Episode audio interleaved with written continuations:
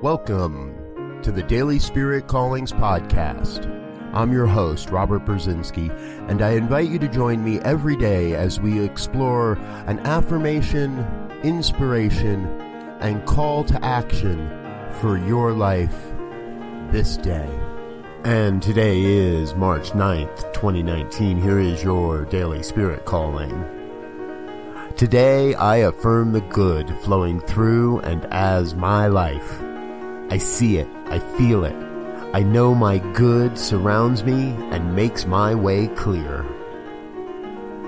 We are each an expression of the one power, presence, and intelligence called God. And I know my God as my good and my good as my God. Let yourself see the good God at the center of every moment, every expression, every experience. Today, you are called to express your good in the world and watch how everything in your life reflects that good back to you. Thank you for listening to Daily Spirit Callings. If you found value in this program, please share it with your friends.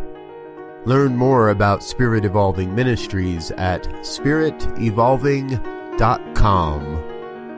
Until next time, peace and blessings. Go forth and prosper.